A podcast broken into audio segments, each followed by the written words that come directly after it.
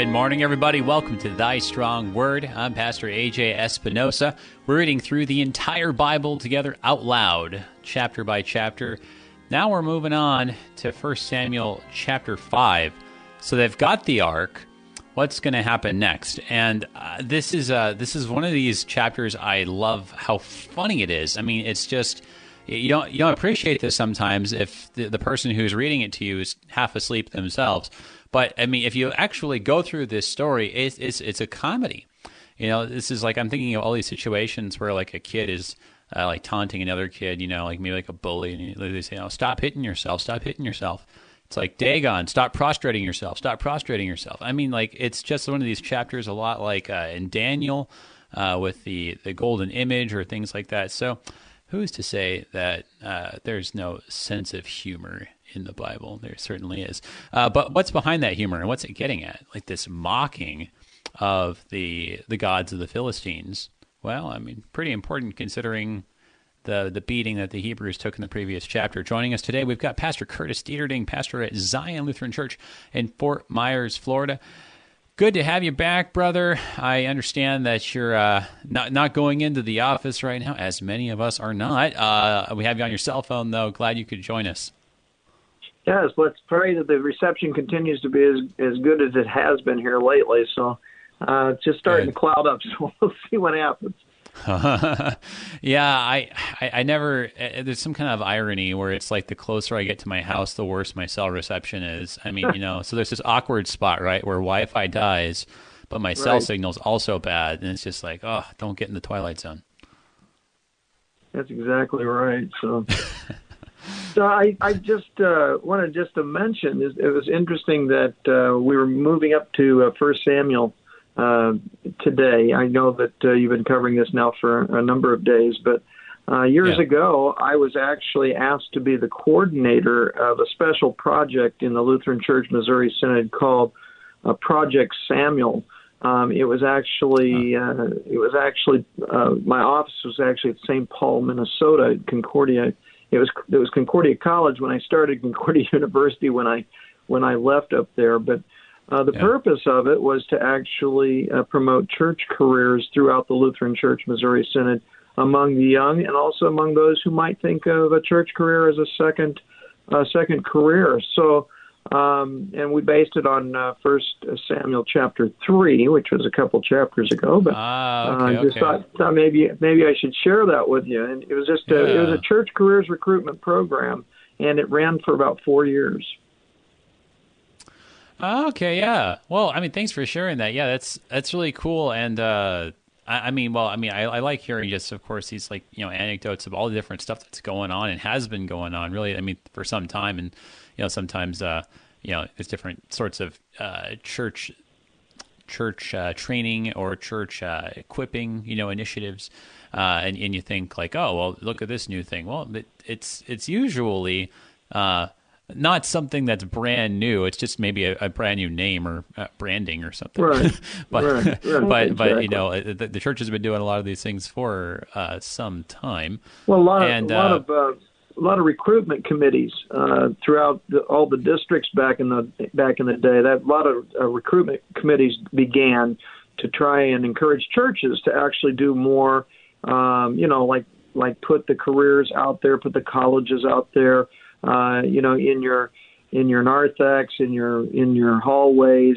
Uh, actually, be more intentional about talking to the kids about uh, what what life is like working uh, as a pastor or a teacher, director of Christian education. So, um, and it was based yeah. on you know the the foundation. The reason it was called Project Samuel, of course, is the calling of Samuel uh, uh, with Eli there. So yeah, so it's just yeah. uh, it brings back some memories for me.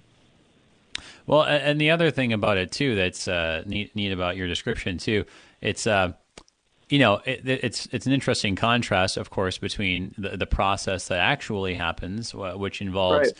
Uh, you know, recruiters and education materials, and you know, like a, a, pastor perhaps saying, you know, what, I think that you know maybe you should consider the ministry, uh, and the rest of it with you know the call of Samuel, uh, which was uh, yeah, I mean he was he was signed up to to be a, a priest uh, before he was even conceived. That was that was kind of the deal uh, that that Hannah made. And then, um, so, anyways, it's it's just kind of interesting. We were talking about that a little bit yesterday, just about how, uh, you know, uh, Samuel's or not last, yesterday, but the day before, how Samuel's call is just.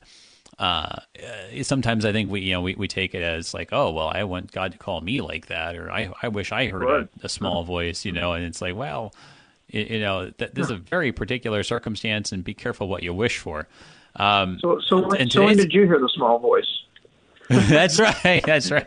I'm still hearing it right you- now. And- yeah, yeah. No, no. When, when do you? How are you called in? I mean, what, what, uh, what got you to thinking about uh, becoming a pastor? Oh, I see. Uh, metaphorically, yes. Uh, well, you know, eh, this is probably something that is actually kind of also ironic in light of First Samuel chapter three, um, with uh, Eli's sons not uh, turning out that well in uh, Hophni and Phinehas. Uh, so my father's a pastor, and so it's one of those things where it's kind of always before you. Uh, but yeah, something that you never can take for granted. Um, as Hophni and Phinehas, and then several generations earlier, as uh, Nadab and Abihu uh, found out to their dismay. Right, right. Yeah, my dad was a pastor also, a strong influence. Uh, you know, you follow, you follow your father, and and you see what the Lord is doing through him, and and you can't help but ask yourself if whether or not I'd be be uh, uh, be called to be a pastor, you know, too. And so, yeah, Yeah. so that's interesting. Yep. Yeah, no, cer- certainly, and uh, you know, thank God for you know these examples that God puts in our lives because I mean, I mean that, that, that's really I think uh, how how how this stuff happens the best was like in the context of these you know relationships uh, or if if not you know father to son but like uh, you know maybe like a parish pastor who uh, can spend some time at that parish and who's you can see the, the the youth develop and go through catechesis and all the rest. And uh, anyway anyway but uh going back to, to that thought of you know be careful what you wish for in, in the case of uh, every everyone that was uh, asking for different things in the first few chapters the Philistines have wound up in a similar situation. Uh, be careful what you wish for. You wanted you wanted to go capture their gods, huh? You wanted to, you wanted Right. to capture the god that did all those terrible things to Egypt. Is this a really good idea? Um, and that's what we're gonna find out today in this chapter. So, uh, but before we we uh, go and spoil everything here, uh, let's let's go ahead and open up with a word of prayer, brother. If you would uh, say a prayer for us. Almighty God, when we come before you today, we come before a word that, that shares with us uh, that you alone are the true God. There are no other gods that we should ever put before us and worship. We, shake, we pray that you would continue to hold us steadfast uh, to knowing you as the one and only true God. We know that at times we try to put other things as gods in our life ahead of you, and we pray that you would help us to continually be in your word, to know that indeed uh, you alone are the one who has not only created us and given us this life, but you've created and given us all the good things that we use uh, from day to day, our daily bread. Continue to bless us today as we are fed by your word again, that we might continue to grow in the grace that is ours in the knowledge that you alone are God and that one day we will, because of all that Christ Jesus has done for us, be in your presence forever. It is in the name of your Son, Jesus, we pray for your blessing upon our time together. Amen. Amen. Thank you, brother. All right. Well, we've already got some questions coming in, but uh, I'm going to uh, say that we should go ahead and read the chapter first. um, anything else? It is a shorter chapter, uh, but anything else we've kind of already talked about it that might bear worth mentioning before we go ahead and read it through. Um, I don't think so. I think I think you probably would have laid out today what happened with the Philistines and all what they had done as far as uh, defeating Israel, uh, capturing the Ark. Um, uh, Phinehas and uh, Hophni uh, both would have been uh, uh, taken care of as well, and then the the freak accident of Eli falling over and breaking his neck uh, in his old age. Right. Um, yeah, it's just you know, it's kind of where we're at at this point. Now, what are the Philistines going to do with this ark? that's what's Yeah. that's what we're going to find out today. That's right. Well, and, and then kind of uh, just occurred to me as you were uh, summarizing chapter four. You know, just uh, lest the Philistines think that they're going to get off easy, right, and that only uh, Hebrew uh, the Hebrews are going to be suffering all these misfortunes, right? Right, uh, right. No, it's it's it's not like that they're you know, scot getting off scot free, or you know, like God has changed His mind here and adopted them. Um, not yet, anyway. But chapter chapter five here of First Samuel. When the Philistines captured the ark of God, they brought it from Ebenezer to Ashdod. Then the Philistines took the ark of God and brought it into the house of Dagon and set it up beside Dagon. And when the people of Ashdod rose early the next day, behold, Dagon had fallen face downward on the ground before the ark of the Lord. So they took Dagon and put him back in his place. But when they rose early in the next morning, behold, Dagon had fallen face downward on the ground before the ark of the Lord. And the head of Dagon and both his hands were lying cut off on the threshold. Only the trunk of Dagon was left to him. This is why the priests of Dagon and all who enter the house of Dagon do not tread on the threshold of Dagon in Ashdod to this day. The hand of the Lord was heavy against the people of Ashdod, and he terrified and afflicted them with tumors, both Ashdod and its territory. And when the men of Ashdod saw how things were, they said, The ark of the God of Israel must not remain with us, for his hand is hard against us and against Dagon our God. So they sent and gathered together all the lords of the Philistines and said, What shall we do with the ark of the God of Israel? They answered, Let the ark of the God of Israel be brought around to Gath. So they brought the ark of the God of Israel there. But after they had brought it around, the hand of the Lord was against the city, causing a very great panic. And he afflicted the men of the city, both young and old, so that tumors broke out on them. So they sent the ark of God to Ekron. But as soon as the ark of God came to Ekron, the people of Ekron cried out, They have brought around to us the ark of the God of Israel to kill us and our people. They sent therefore and gathered together all the lords of the Philistines and said, Send away the ark of the God of Israel, and let it return to its place, that it may not kill us and our people. For there was a deathly panic throughout the whole city. The hand of God was very heavy there. The men who did not die were struck with tumors, and the cry of the city went up to heaven.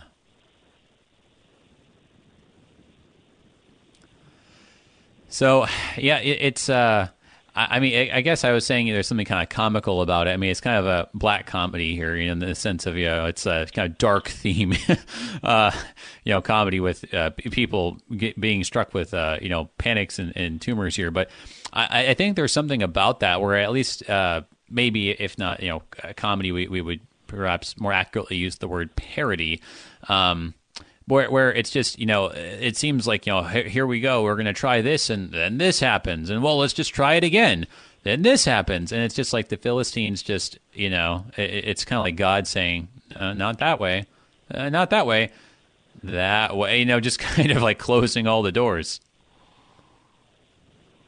Yeah, you, you, you know, out of all of out of all of what's read here, and I, and I agree with you. I, you know, it it is uh, it's a it's a comedy of errors in the fact that they keep making the same mistake over and over and over. That no matter where you take this, it's going to it's going to impact the people that have the Ark of the Covenant in in in their presence.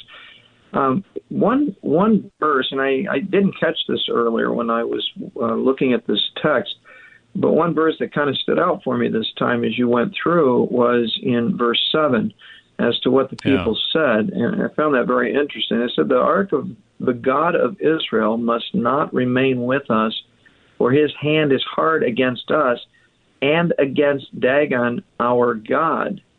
I'm like, Yeah. I'm like, well, what has their God actually done to show its power and its supremacy ever? You know, Hmm. you you would think where would would some uh, not be converted?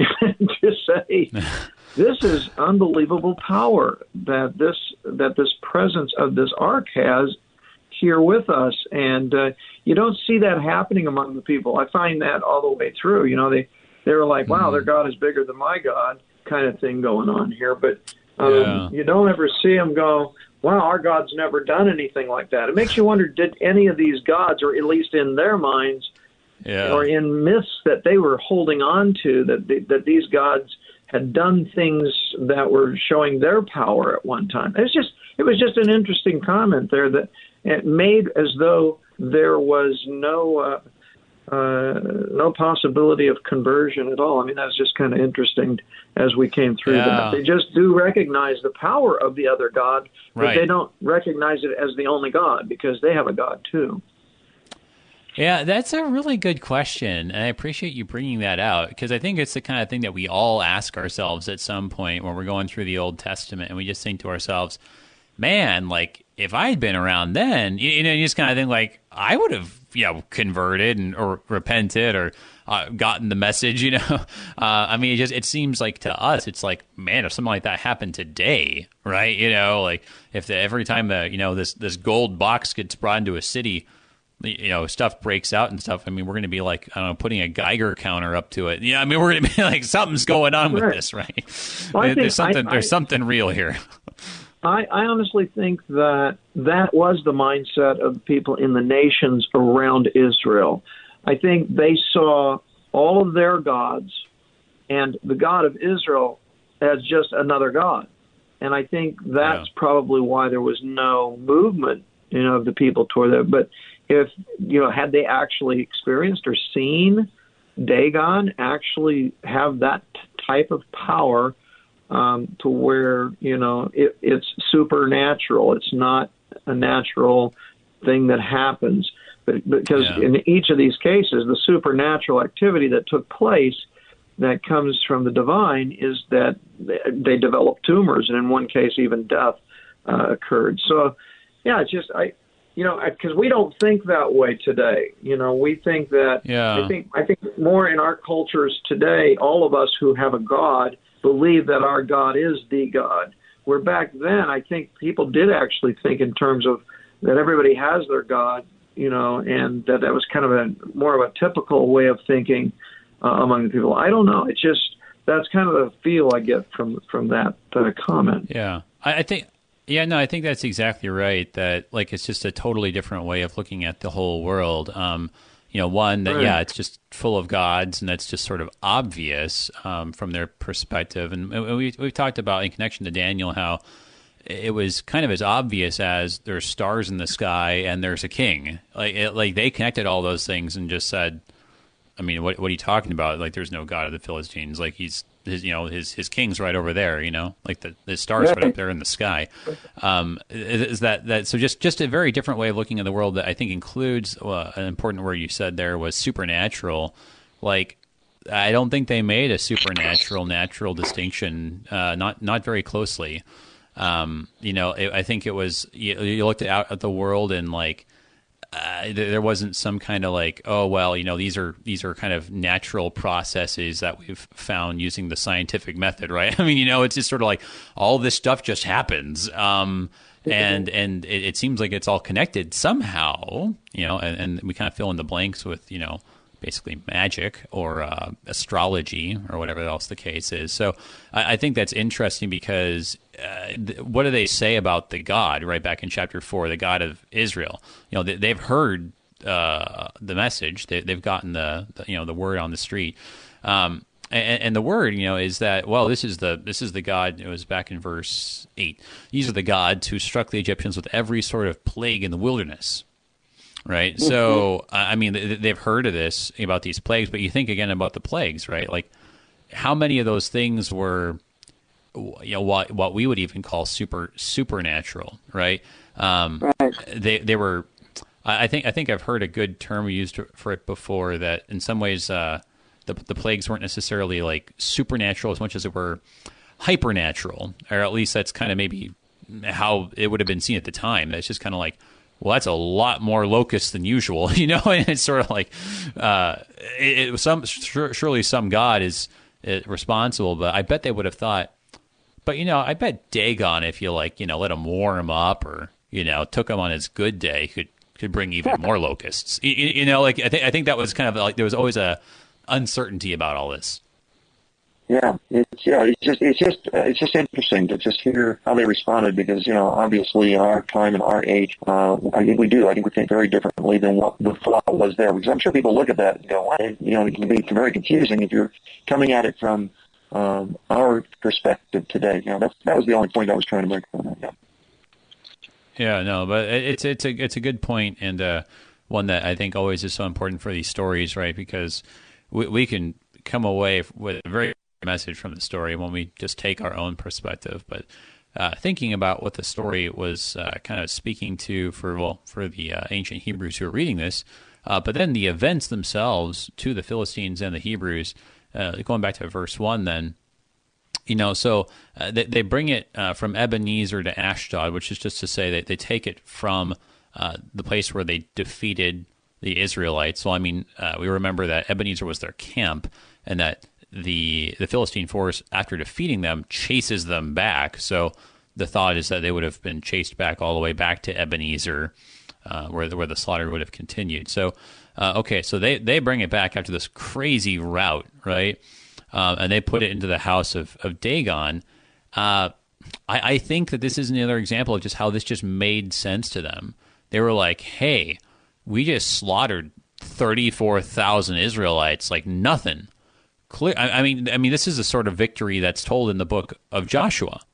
So, I mean, I think they think to themselves, clearly, Dagon has trounced the God of Israel. And so, like, they're when they go and they think they they put this in there with Dagon, it's like we're just giving him his loot.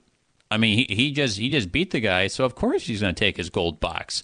Uh, I, I, I think it's in that way that yeah, like this is like super logical and not some kind of act of uh, superstition or hubris, as we might suspect. So, um, so yeah, you said there was somebody that there were a couple of people already had some questions. Did you say earlier? Yeah, yeah. So in verse four, uh, that that's where the, the first question that, that, that comes up here. So, you know, you, you get this falling down on uh, on the ground. So, you know, th- th- these are the same sorts of words. I, I think we should I should point out that are used for for bowing right? So uh, it's it's clear what's what's going on. The, the word for bowing isn't used because you know it's a you know statue falling over, uh, but but clearly that you know that that's that's what we're supposed to be taking away from it. So the, the question is here, um, uh, well, it's, it's, more like a comment here. It's just uh, the the image uh, of the hands uh, cut off. It's of uh, an enemy, like a prisoner perhaps, who is uh, you know decapitated, you know, cut off. I mean, this is like a like an enemy. This is like a you know maybe some of the people that they would have captured from the fight, what they would have like done to them. You know, you think of ancient castles with putting people's heads on spikes. I mean, uh, it, it's just really interesting how even in defeat, God is just humiliating the Philistines you know, it's kind of interesting that you know you got the the hand of the Lord that's heavy against Dagon, and then you have the hand, um, the hands of Dagon are no longer yeah. on him. you know that there's probably a reason why it was worded the way it is too, um, to show uh, that God's hand is is absolutely stronger because He is the true God. Yeah, I, I, didn't even notice that, but right, yeah, and they even actually say it. The Philistines themselves, the hand, right, uh, of the Lord is heavy upon us, right? So yeah, they're the ones kind of making the connection, even perhaps. Um, so so you, you get this uh, this description of, of Dagon being humiliated. They, they think that Dagon had trounced the God of Israel, but looks like it's the other way around here. Um, and then you get this comment that to this day, we should talk about what that means. Uh, this has like altered the way that the Philistines do worship because it's like, whoa, we, we, we've been scarred by this event. To take a look at that. What is he talking about with this day? Well, we'll look at those questions when we get right back. Hold on, everybody, looking at First Samuel chapter 5 on Thy Strong Word.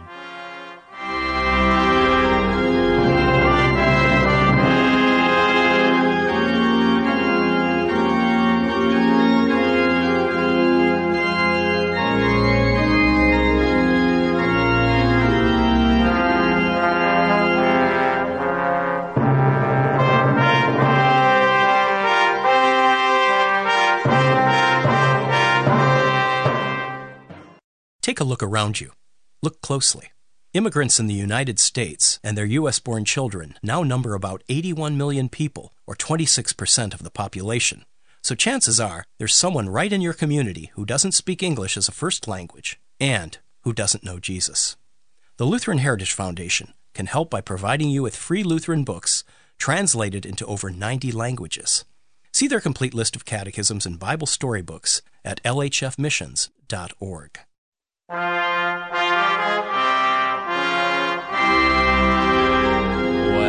back, everybody, to Thy Strong Word. I'm Pastor AJ Espinosa. We're looking at 1 Samuel chapter 5.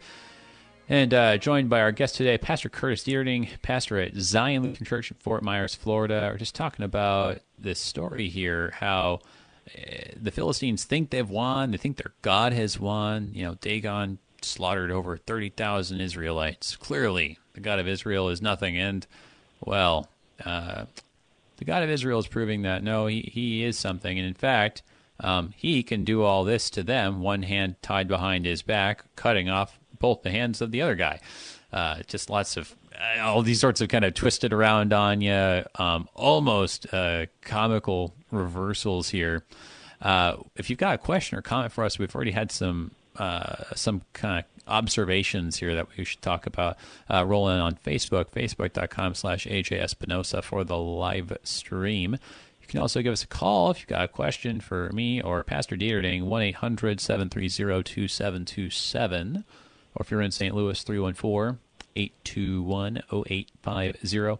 Or you can always send an email to kfuo at kfuo.org. Any questions or comments? Uh, but yeah, so before the before the break, we were just turning here to uh, to verse five, and it's just sort of interesting that you get this.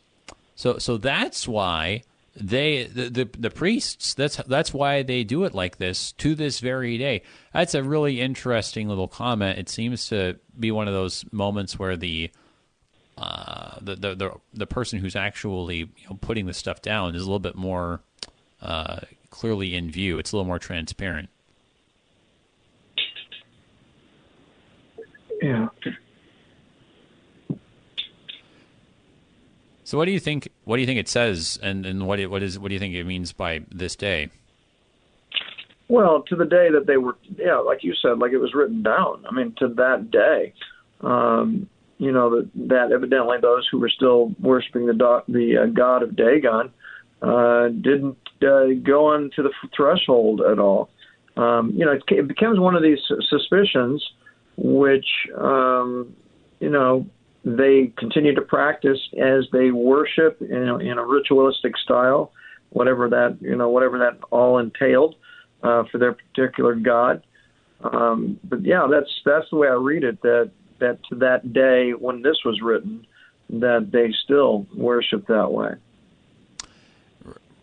Right. I think I, I think it's uh it's something I'm not sure exactly why um, it would be that way. I wonder, do, do, you think it means something like, you know, the priests make sure that they uh, that they're not like getting basically when they're walking around, they're not getting too close lest they knock Dagon yeah, so they over get, again. So, so, yeah, so a part of it, part of the God won't fall on them and kill them. So well, yeah, right, right. So it doesn't fall on them. I mean, like, or or I don't know. I mean, like it says there's only a trunk left, so they're like, you know, if any more of them breaks off, like there, it's not going to be much much Dagon left. Much um, it makes you again. It makes you wonder how much faith do they have in this God? Uh, what has this God done for them? You know, our God does for us yeah. all the time, but what does their God do for them? And you know, that which brings up a good point because if you look at a lot of the other false gods that people worship, there's a lot of us needing to do something for that God um, in order for that God to be appeased or that God to look with favor on us, uh, you know, we need to do something. Uh, in our case, you know, God God does a lot of the doing. He's the one who uh, puts forth the power to to overcome our enemies. He's the one who has died for our enemies. When you look at what Christ has done, what He has accomplished, um, you know, all that all that Israel can do, all that we can ever do, is just uh, continue to uh, lift sacrifices. And of course, we we learn in, in Scripture that for us, you know, those sacrifices which pleases God the most are the ones uh, of a of a of a rendered heart, one that's rented, you know, that's been um, not rented, rendered. You know, as far as uh, understanding that we're sinful and that we need Him, we need His power, we need His uh, His gift and His His love in our life. Um, so, and we can't we can't earn that. But in a lot of the other uh, false gods, you know, it's uh, it's some things that that that you have to do in order to appease your God.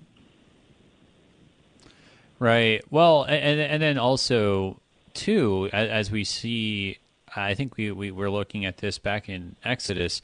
Uh, how you have the institution of the morning and evening sacrifices, and part of that was a, a drink offering.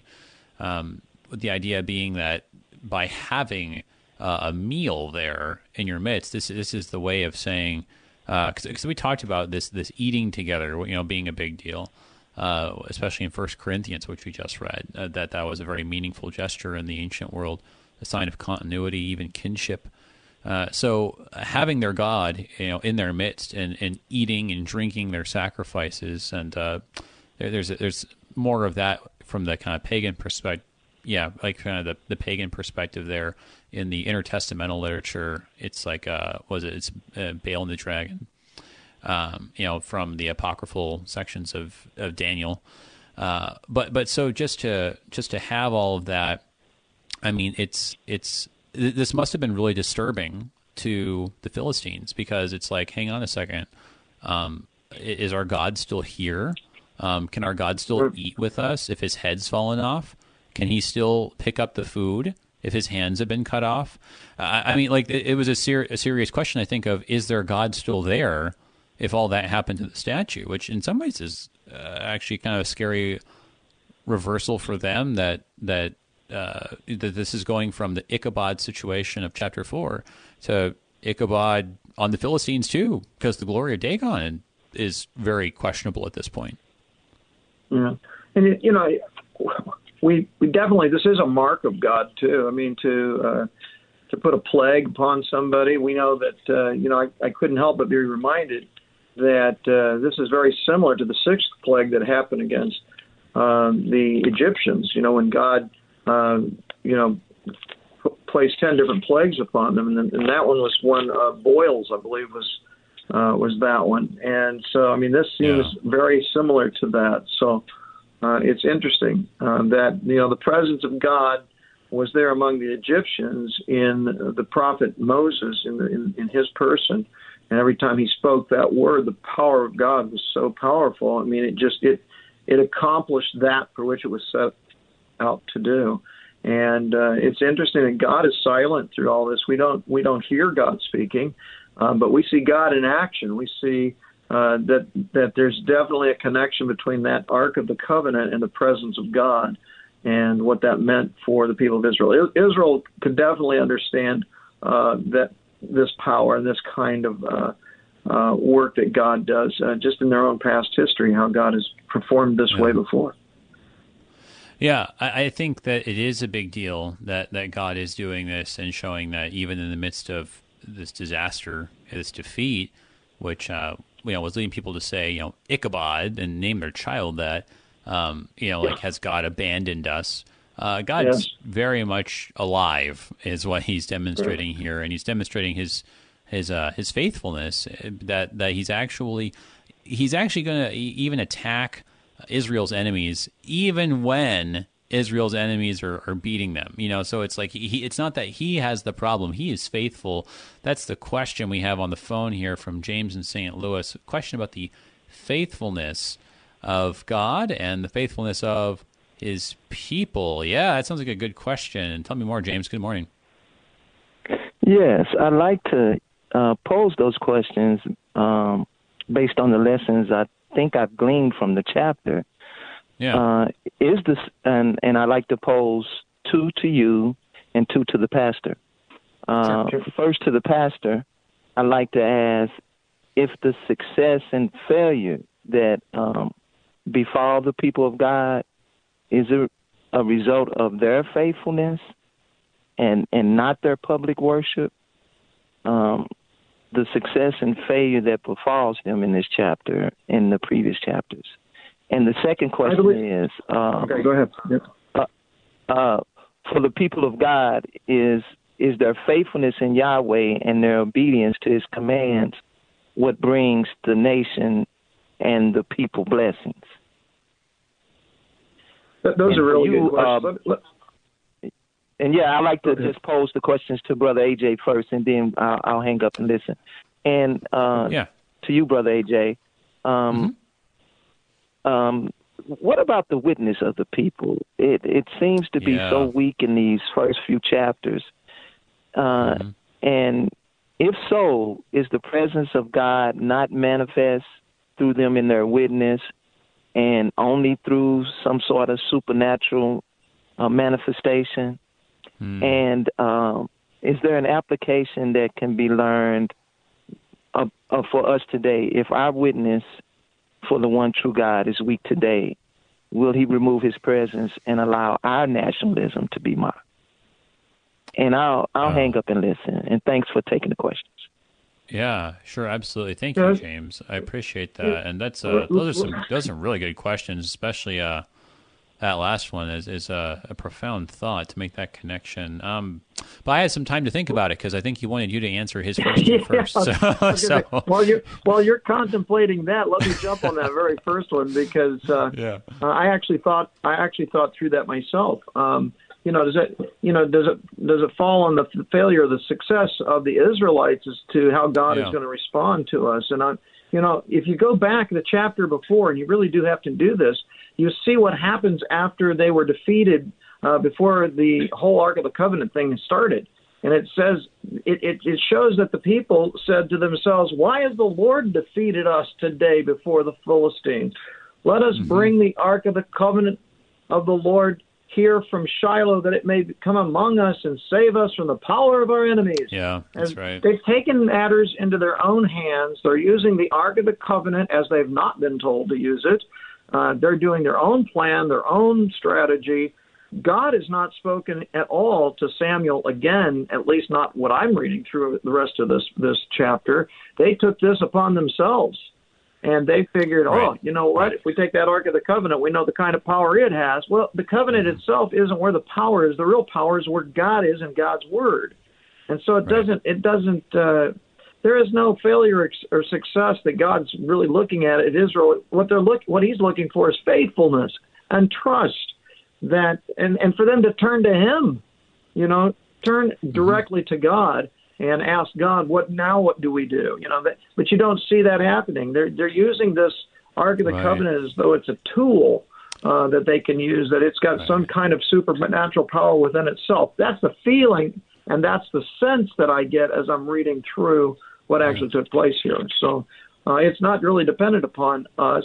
Uh, I I think what it, what it was dependent upon was the fact that they were not faithful and, and, and turning to God and trusting Him.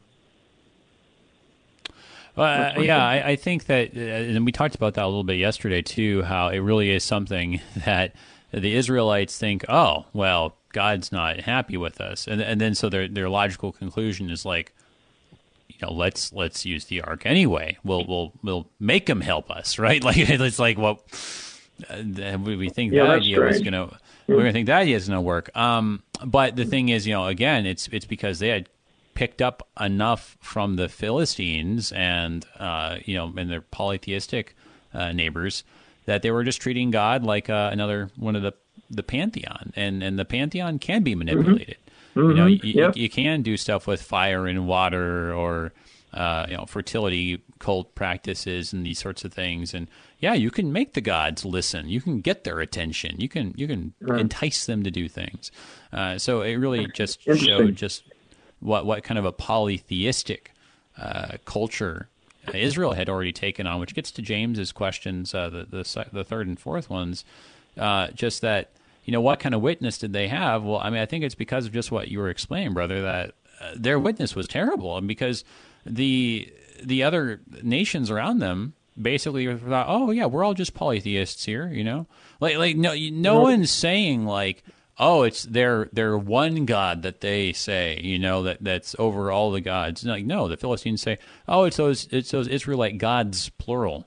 Like Israel's witness is eh, sloppy enough that eh, it's not really distinctively monotheistic even. So you know, I, I think that that's a that's a really big indication of uh, failure there. And then so so then the, the, the question here, and I think James, this is really intriguing. You know, what you were getting at, James. That okay, so you know, if if he if the Hebrews are going to fail to testify to the the truth of the one true God, um, then is it kind of like up to God then to show up and you know do this to the, the Philistines, embarrass Dagon and the rest of them? That, that's a really intriguing idea, and I and I think I mean I do kind of like it because I, I think that uh, the the point of any of these you know things that are miraculous, right, uh, is not that they're supernatural, uh, and this is I think something that we, we get wrong all the time. Like like we, we kind of go through the Bible and we're like, oh hey look that's Jesus walking on water. That's the point of this chapter. That's the big highlight. Because it's a supernatural thing. And it's like that's just not the way the Bible looks at it. Like it's not about whether something's supernatural or not, whether it breaks the law of nature. Well, what matters is if it's something that happens that proves the message true. It's it's an authentication. I mean, it, it's more like the the code you get on your cell phone uh, than I, I, don't know some crazy like you know you winning the lottery.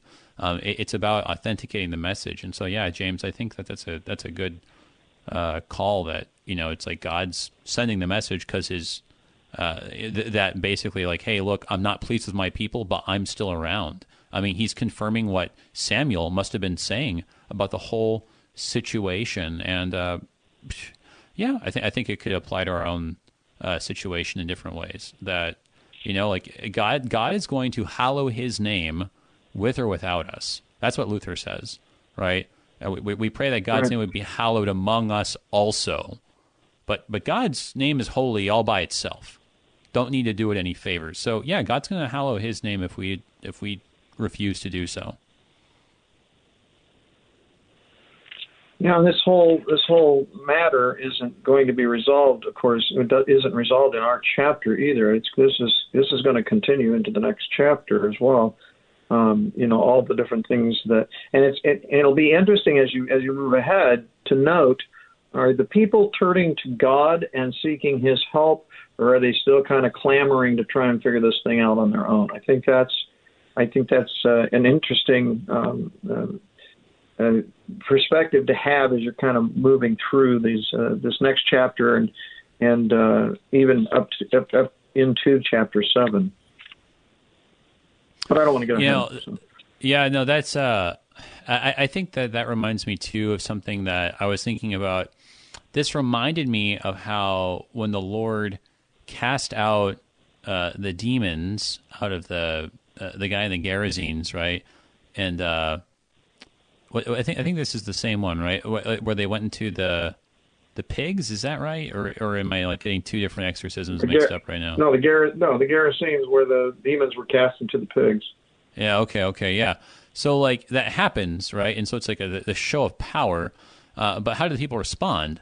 Do they respond in repentance? Like, oh, you, well, clearly the true God is with this man, right? No, they say, go away. you know, and, right. uh, yeah, that's and, so good th- point. This, I mean, that's it. Yes. That's, that's it's, exactly the same thing happened about. here. Like, yeah. It's the same thing that happened to uh, to to the people here in uh, Ashdod, right? They're, they they didn't repent. They just said, "No, just go away." Just yeah, right like I said, I think I, I really do. I believe that the mindset was more on all the different gods that there would would have been in the day of the thinking that everybody has a god. And, well, that one's a pretty powerful one there. Look at that. I mean, all of a sudden these pigs yeah. just go running into the. You know, that's yeah, yeah, that's that's an interesting that is an interesting thought. Yeah. Yeah, it's it's interesting too that like it's it's not even just about like like oh well this god's more powerful so we have to start worshiping him right? Because you know it's like football teams. It's like you know your team won the super bowl this year but not next year man. Like you know we're gonna get the you know the draft pick and i mean it's just like that's how they thought about it. I mean the, the ridiculous thing is actually the closest thing they had to, to football was war at the time and uh, probably in several ways more more than uh, we might realize but so like you know, so this is the the mindset. Um, you know that they're just like you know it's just another god. So so God's hand is heavy everywhere, and so uh, I I think that we had to stop again, like kind of stop that kind of inner uh, monologue of objections as, as we as we read this because we say like, oh, this seems so mean. Like you know, like why would God do this and send like cancer on all these people? What a terrible thing! And it's it's like, well, uh, yeah, it is a terrible thing, right? Um, so were the terrible things that the Philistines were doing, but also they were not going to get the message, and God was kind of trying to make it obvious with the, just the statue, but clearly they basically wanted God to do more to be convinced. Yes, good points. So, so what do you think? Um, you know about the tumors themselves. You mentioned that there's a coincidence between that and the sixth plague of Egypt. Uh, what, what, do you think that might be getting at? I mean, or is that getting at anything?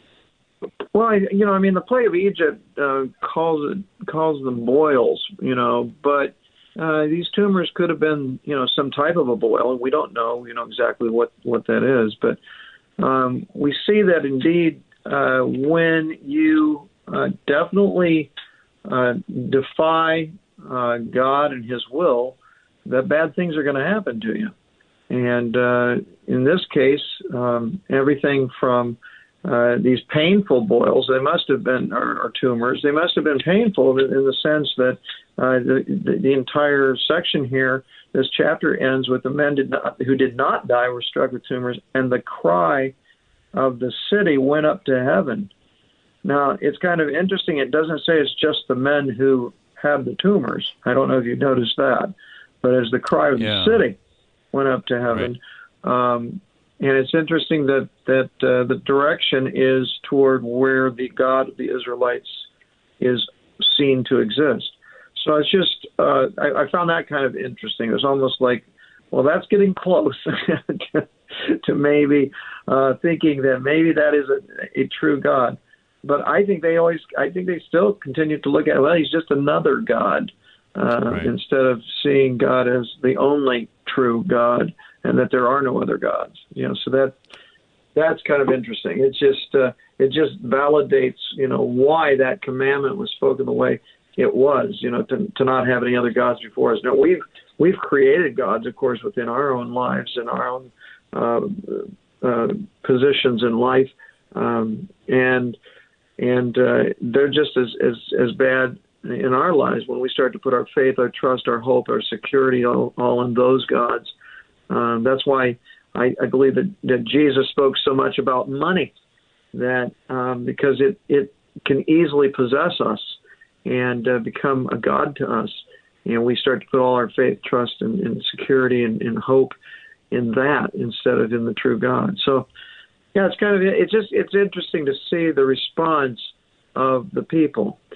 Now, I think they do. I, I was I was watching the, the the one phrase that they repeat over and over is the ark of the God of Israel, the ark of the God of Israel, and it's repeated yeah. over and over and over. They are acknowledging that this ark, and I want to say they're not calling that ark a God as they would their own uh, carved idol. You know, they they yeah. look at this as this God is apart from this ark. It's but that it's they do acknowledge that this is um, it belongs to this God who is causing all these things to happen to us because we don't really we don't really belong with this with this uh, ark with this because it is it, right. you know it's, it's almost like they can see the sacredness of it but the acknowledgement that it that they can somehow attach to all of that personally, uh, they they can't. They have a hard time because of the chosen people of God, which is Israel. Yeah, that, that is, lot, that is interesting. Yeah, yeah. I, I, mean, they they do keep saying that, like the Ark of the God of Israel, the Ark of the God of Israel, and in fact, uh, that's that's uh, a pattern, right? it's back in chapter four. It's the same pattern, the, the same mm-hmm. phrase rather mm-hmm. was was being repeated over and over again, right? Um, right. That I, mean, I mean, it's it's pretty something, right? That like as you as you go throughout, um, you know, the Ark of the Covenant of the Lord of Hosts, right? So it's very prominently introduced in verse four, um, and, and then. Uh, like when you actually just have this kind of repeated, you know, um, what is it, in 13 then? Uh, his heart trembled for the ark of God um, and then just uh, a few verses later, like, so, so what happened? What's the news, right? Like, Well, uh, I mean, it's interesting, right? There's there's been a there's been a great defeat. Uh, oh yeah, your son's died, uh, and the ark of God has been captured, right? So I mean, like, there's this emphasis that in this repetition of the phrase for like two whole chapters here, and it's going to continue. Well, and, and, but I, but at the same time, but at the same time, I think they, I think they do make a connection that it's it's it, it's really strange because you look at Dagon and they see Dagon as a god, this this object, and now they see this Ark of the Covenant, this object. If you go back to, to, to, to chapter four again, there was a point where the Philistines were afraid. It says in verse seven, for they said yeah. a god has come into the camp. And they said, Woe to us, for nothing like this has happened before. Woe to us! Who can deliver us from the power of these mighty gods? That's where you get the understanding that, oh, yeah, see, this is just another one of the gods. You know, these are the gods who struck right. the Egyptians. And there is there's the connection right there. And I'm sure that they probably, if they if they knew that history, then they know something of the history of these tumors as well. That this is that God. And that's what I was saying. You know, well, it's reminding me too of of those uh, of that day. Well, it's interesting too. I mean, I mean, not to spoil too many things here, but like, so we're gonna end up not with just uh, tumors, but also like mice or rats, some kind of you know rodent, right? Um, and to your point about there just being so many different kinds of gods, I, I mean, like, it, it's going to be a, a, maybe a little bit of a challenge to them because I don't think that there is a Canaanite god of tumors and mice, right? Like, so I mean, I, I think that sometimes like we we think these things are random, but uh, they, they kind of actually line up very specifically to the point where they get a message, like you're saying, like, oh, this isn't one of our gods. We don't have a we don't have a tumors and rats god, do we? No, okay, no, no, we, do, we don't. Yeah. Uh, I mean, so so, so they get the message, right? Um, which is just which is just really interesting. Then again, kind of comparing to the Lord Jesus that yeah, he could do and say lots of things that were very distinctive of Israel's God. Um, and yet it was still like, okay, but that's just Israel's God. You know, he's just one of many. Uh, you know, it, it, shows how the human heart was, uh, how was at the time of the Lord, and how it is still today. Mm. Yes. So the ark moves on. Yes, the, the ark the ark moves on, and uh, you know the the hope is that it, it, will be returned to Israel, so that Israel will repent. And so, yeah, no, certainly a lot to chew on today, especially James's question, you know, just about our own witness and you know what what what are people th- saying about you know the ark of the God of Israel, you know, the Lord Jesus Christ, because of their impressions from what we've said. Um, some good reflections here. Thank you, brother. Always enjoy our conversations. Thank God that we got through even with the cell phone stuff. Take care. Well, it, it's always a joy. Stay safe and sound. God bless you. Thank you, brother. Everybody, Pastor Curtis Deering, Zion, Fort Myers, Florida, going on to chapter 6. Till then, I'm Pastor AJ Espinosa. Peace. In cooperation with Worldwide KFUO, the official broadcast ministry of the LCMS. Your support is vital for this program to continue. You can make a gift safe, secure, and easily online at kfuo.org. Thank you for listening and supporting Thy Strong Word.